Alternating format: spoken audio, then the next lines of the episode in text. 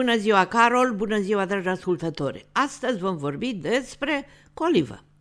Unul din motoarele care fac parte din menținerea ființei unui popor, pe lângă limbă, religie, cultură, este și respectarea și practicarea tradițiilor specifice legate, de exemplu, de Crăciun, Paști, nuntă, botez, înmormântare. Unele laice, altele ținând de religie, cum spuneam înainte. Una din tradițiile puternic legate de ființa poporului român este cultul morților, respectul datorat celor care nu mai sunt aici. Pornind de la înmormântare și apoi trecând prin pomeni, parastase și pomeniri, toate respectate cu sfințenie. Numărul de colaci de lumânări, datul de pomană, împărțitul de mâncare, vin, colaci și colăcei cu o întreagă comunitate de vecini, rude și prieteni. Dar, prin toate aceste obiceiuri, dominantă este coliva tradițională la români. Veți spune că o au și grecii. Dar a lor, să știți, este puțin altfel. Boabele sunt legate prea puțin și este coliva îmbrăcată în marțipan. Bună și aceasta. Și acum să vă povestesc cum am învățat să fac olivă. Fiind eu singurul copil al familiei, nu prea eram pe lângă treburile bucătăriei mai speciale. Pasiunea mea era cititul, dar să o luăm mai de depărtișoră. Acasă la noi, maica mare făcea coliva. Tatăl meu stătea în vacanțele școlare la mâna dreaptă a mamei lui, atent la toate. După ce mai mare nu a mai fost, tata a continuat el să facă cele trebuitoare bisericii, ajutat ca întotdeauna la țară și de vecinele săritoare și atot știutoare. Așa că tata cumpăra din piață sâmbăta grâu, cu o zi înainte de pregătirea colivei, el bătea într-o mare piuă de lemn cu un pisărog ce de fapt era un bolovan de râu lunguieț. Bătea grâul.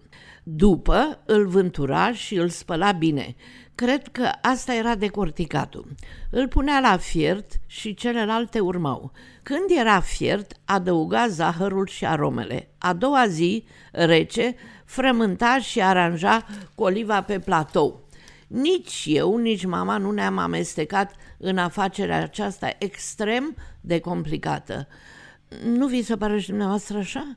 Dar după ce părinții mei nu au mai fost, m-am jenat să tot cer ajutorul vecinilor binevoitoare și drăguțe cu mine. Într-o zi mi-am luat inima în dinți și m-am plâns unei mătuși mai vârstnice. Mare doamnă, care pe vremuri mergea la baluri la Palatul Regal, dar care era o gospodină fantastică, ce și-a arătat adevărata valoare când a rămas fără servitori și alte ajutoare.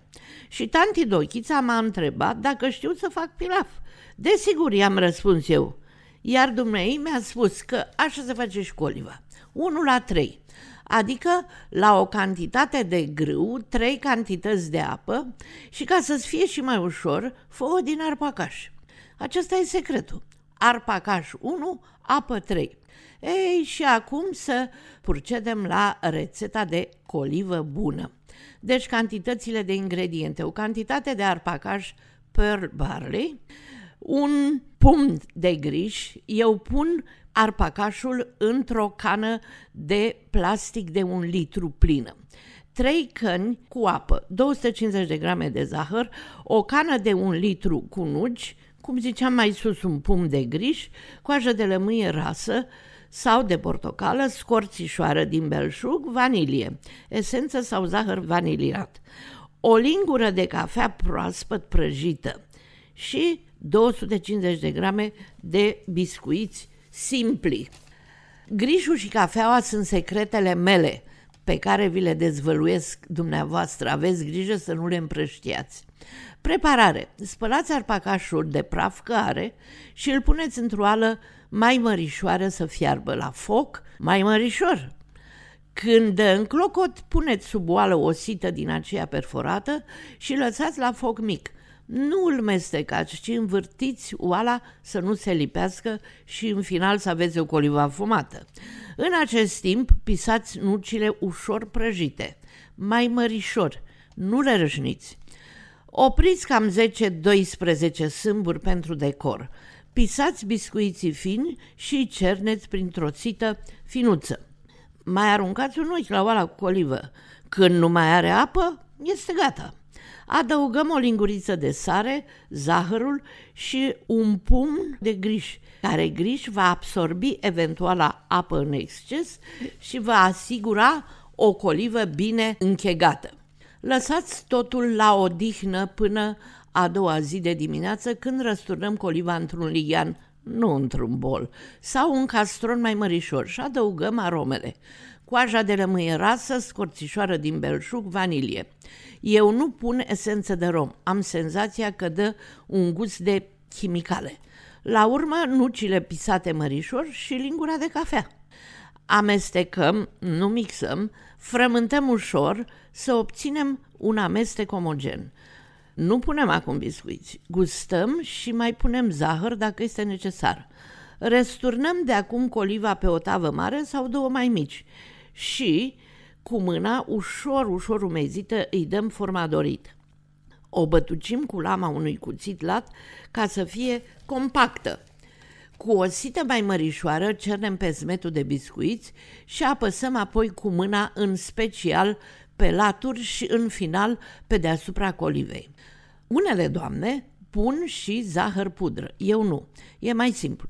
Deasupra așezăm miejii de nucă opriți de dinainte în formă de cruce și gata frumoasa colivă, gata să meargă la biserică într-o pomenirea celor plecați în țara fără de dor. Țara aceea nu are dor, căci dacă ar avea lor, li s-ar face dor de noi și ar veni înapoi. Dragilor, aceasta este rețeta de colivă încredințată mie de mătușa mea, tanti Dochița. Vă încredințez dumneavoastră să o folosiți într-o pomenire celor dragi. Plecați pe drum de lumină. Domnilor voastre vă urez să fiți în continuare sănătoși și veseli, bucuroși că am scăpat cu bine din marele pericol mondial și nu uitați respectul tradițiilor noastre, țin sufletul poporului român. Dorim să ne facem o viață cât mai bună aici, atât de departe, prin integrare, dar păstrându-ne în noi specificul național. Pentru cei ce sărbătoresc Paștele mai devreme, le urez sărbători fericite. Să auzim numai de bine, sunt Ileana Stan.